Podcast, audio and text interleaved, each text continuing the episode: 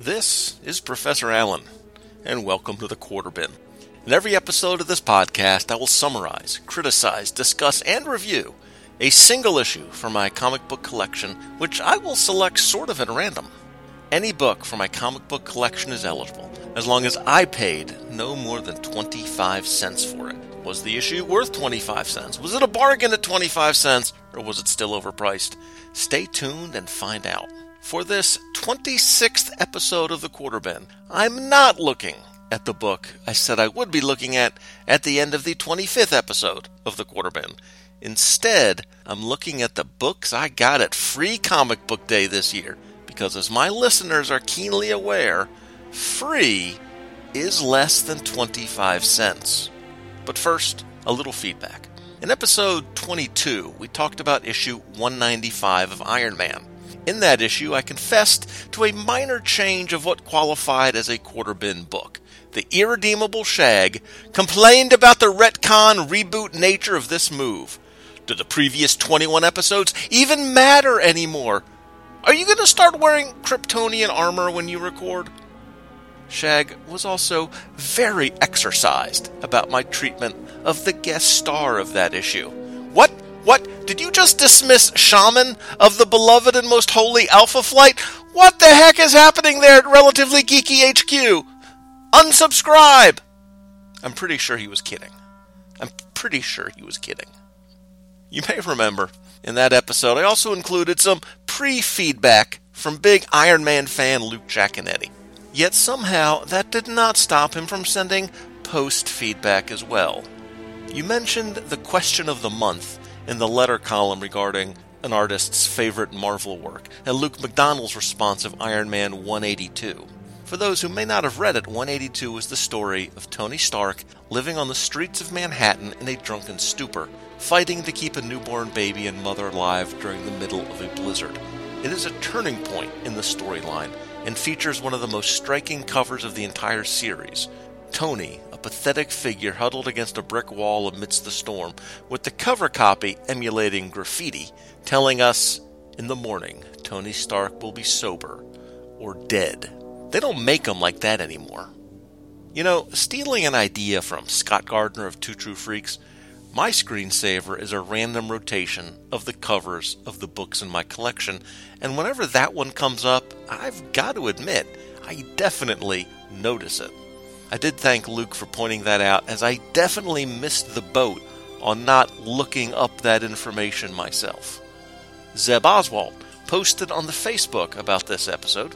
I liked the last episode you did covering Rhodes and Talisman's father. I was always more of a fan of Liz as a character than her dad, Shaman. Still, cool podcast. Thanks, Zeb. I did not get any emails specifically about the Primortals issue from episode 23. That was a book from Tekno Comix. But Zeb did comment on Facebook talking about his experiences with the Tekno Comix line. Cool podcast. I read the Gene Roddenberry one, I think. That would be Lost Universe, by the way. I thought about getting Mike Danger, the Mickey Spillane one, but I never picked up Primortals. Eh, the Alien comic just wasn't for me. I thought about getting Mr. Hero, but didn't for some reason. I remember there being a Lady Justice or something like that. I think Lady Justice and Mr. Hero were both developed by Neil Gaiman. And not to engage in shameless self promotion, but Emily and I talk about one of these Tekno Comix titles. It would be a spoiler if I told you which one. On an upcoming episode of Shortbox Showcase. Also available on the same website and feed as this show that actually may end up being a previous episode of Shortbox Showcase. You know, wibbly wimey, timey wimey, podcasty sort of thing. That sentence kind of got away from me, didn't it? Stacy Thompson posted a funny message also on Facebook. I haven't really had time to branch out to new podcasts. Heck, I can't even keep up with my own boyfriend's podcasts. That would be Trentus Magnus. But I have to say, I love your promo. Most of them I heard I fast forward through but I always listen to yours. Aw, thanks, Stacy. Even though you won't ever hear this. Well, maybe Trentus will listen and play this for her. Episode 24 featured our second visit to inner space, Micronauts number 7. Ben Avery loved this one. He emailed in with the subject line Micronauts and Man Thing, chocolate in my peanut butter. He did admit that the Man Thing appearance in Micronauts was a bit of a funky crossing of the streams. The thing about this comic is that the Man Thing portion actually reads like a typical, if not stellar, Man Thing story. Man Thing is always an inactive observer, and this little tale here of Man Thing being drawn to someone who has an emotional situation going on is what I love about Man Thing stories in general, especially when Steve Gerber was writing them.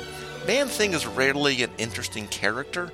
Instead, he has an interesting element that steps into and changes someone else's story.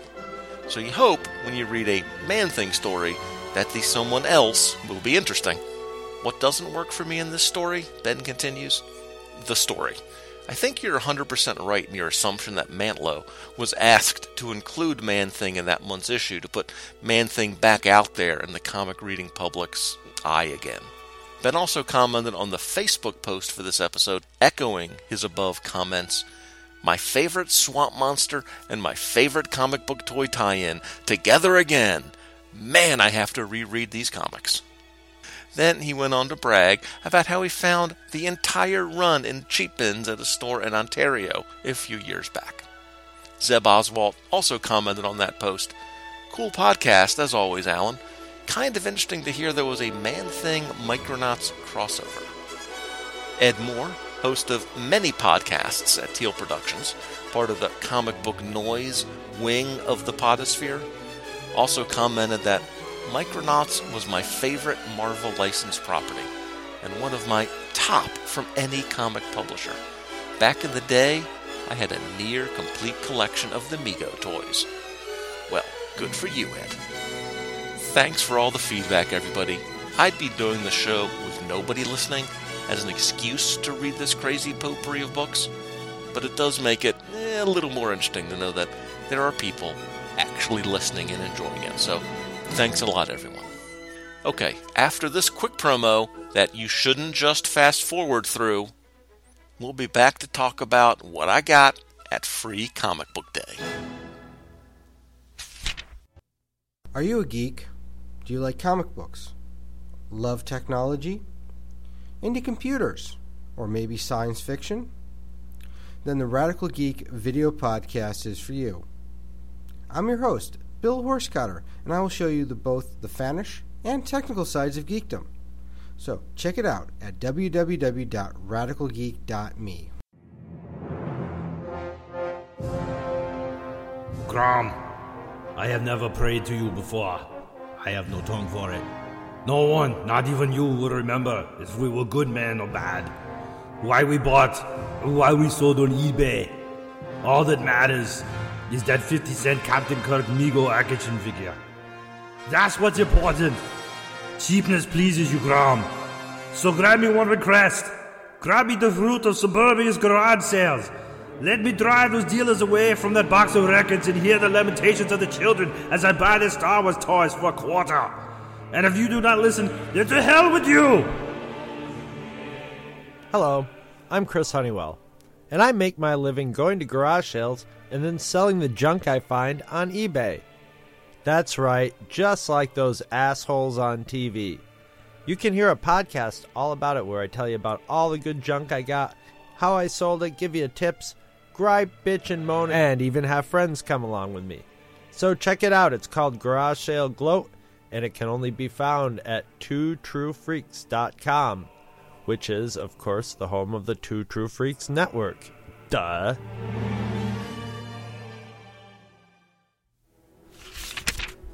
And we're back. My daughter Emily went back to her old college town on Free Comic Book Day. In addition to visiting a buddy who was studying for final exams, she hit her old LCS. The way that that store does Free Comic Book Day is that they had four books available, and Emily picked up three of them a DC and a pair of Marvels, and I read all three of them.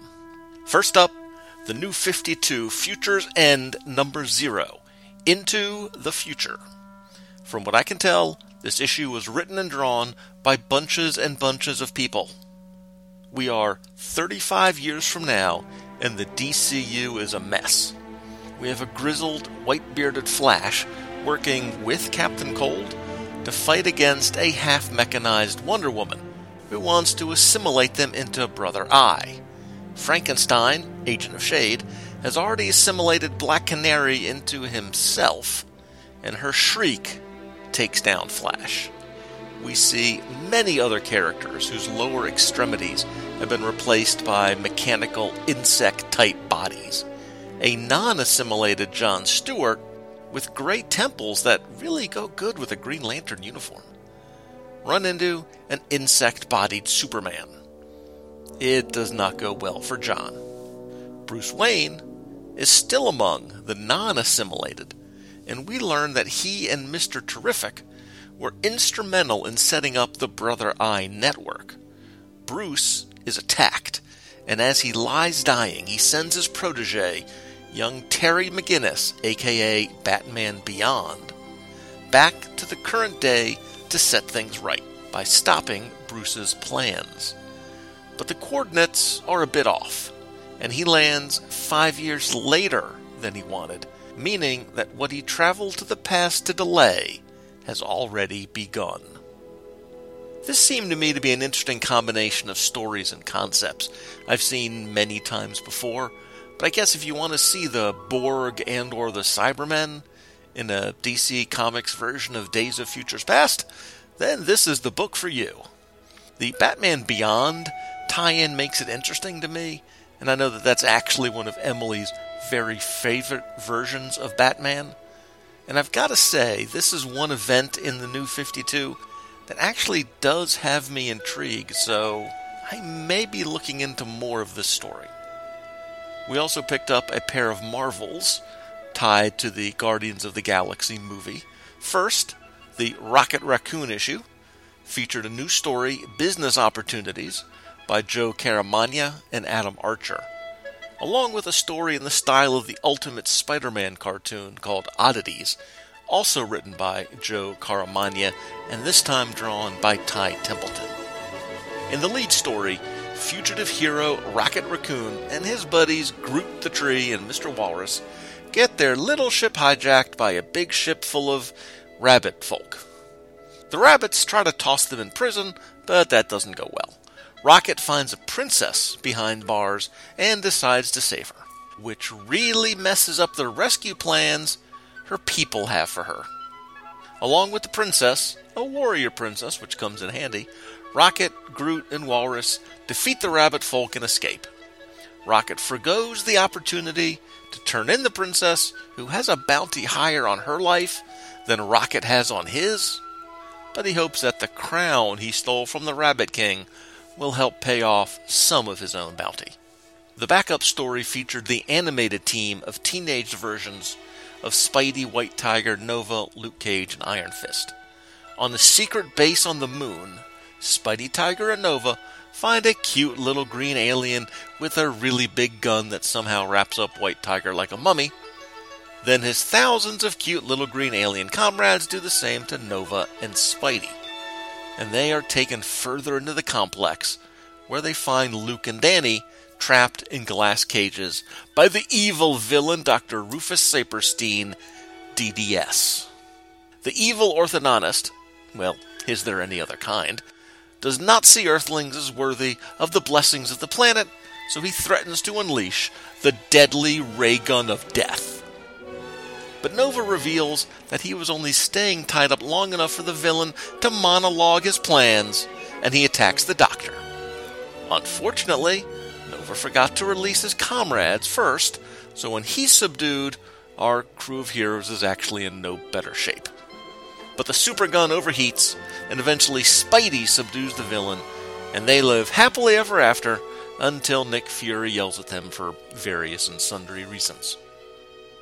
This is what a free comic book day should be in my world. Both stories were humorous standalones and are targeted at the younger side of the age demographic that comics are working so hard to try to appeal to. The artwork in both stories is great, especially Ty Templeton's work in the backup. He manages to make the comic look very much like the animated Ultimate Spider Man cartoon, which, by the way, my entire family really enjoys. A definite free comic book day bargain. The third and final book we have is the Guardians of the Galaxy book, which actually has three stories. The cover story, Welcome to the Guardians of the Galaxy, was written by Bendis, with art by Nick Bradshaw and Scott Hanna. This is prototypical Bendis. A lot of talking, not much else happening other than talking, as a matter of fact. It is Tony Stark describing all of the Guardians to a Corporal Thompson.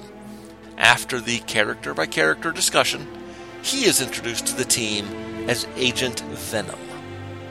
This story is again a very effective story for Free Comic Book Day, as it literally introduces the biographies and powers of all the main characters of the team, and as a movie intro slash preview, this story works, as well as setting up a story for the ongoing Guardians title.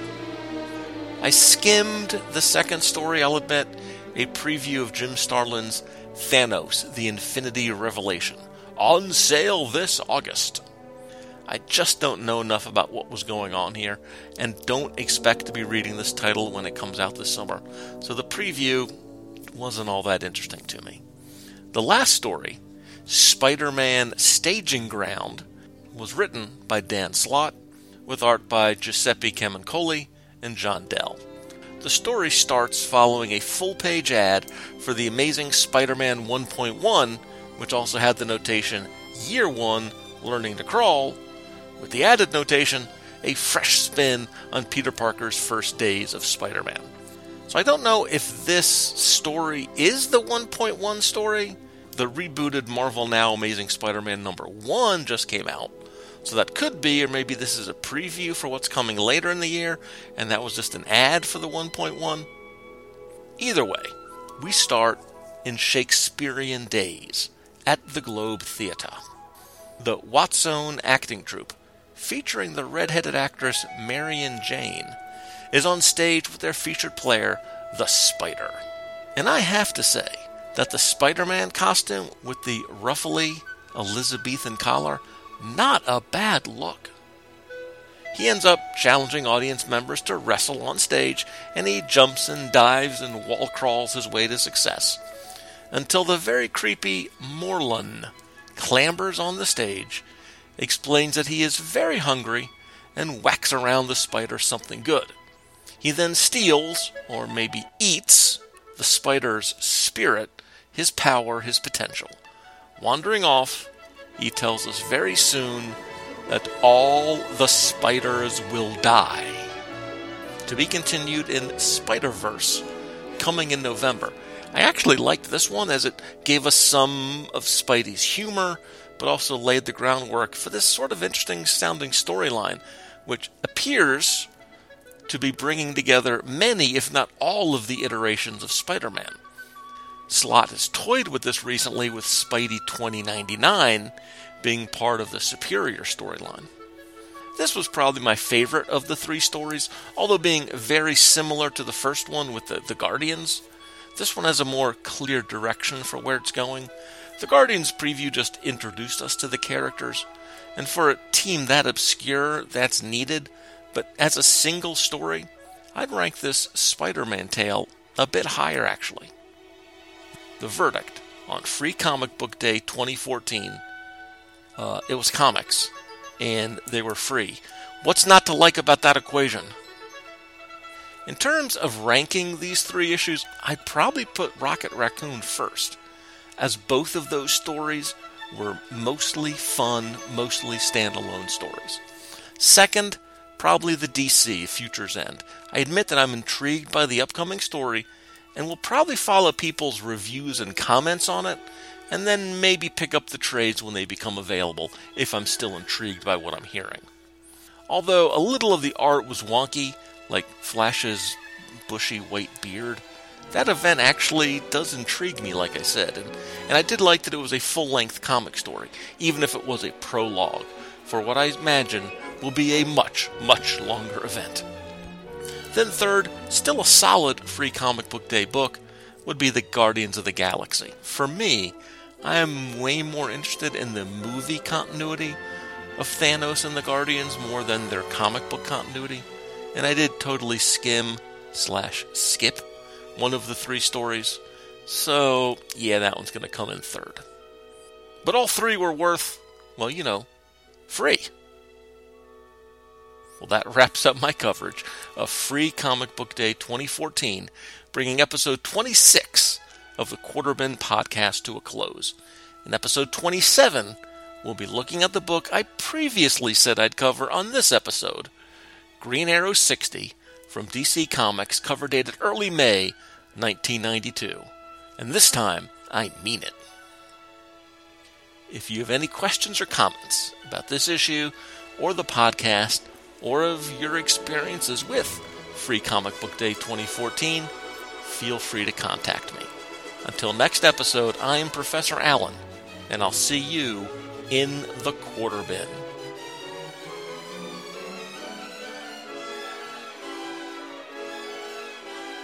The Quarter Bin Podcast is part of the Relatively Geeky family of podcasts.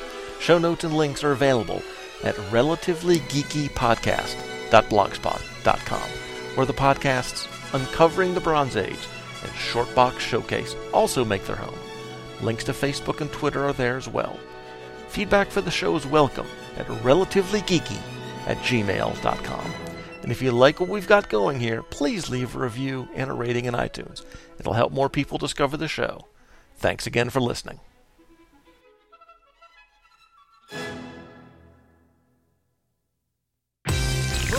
sir.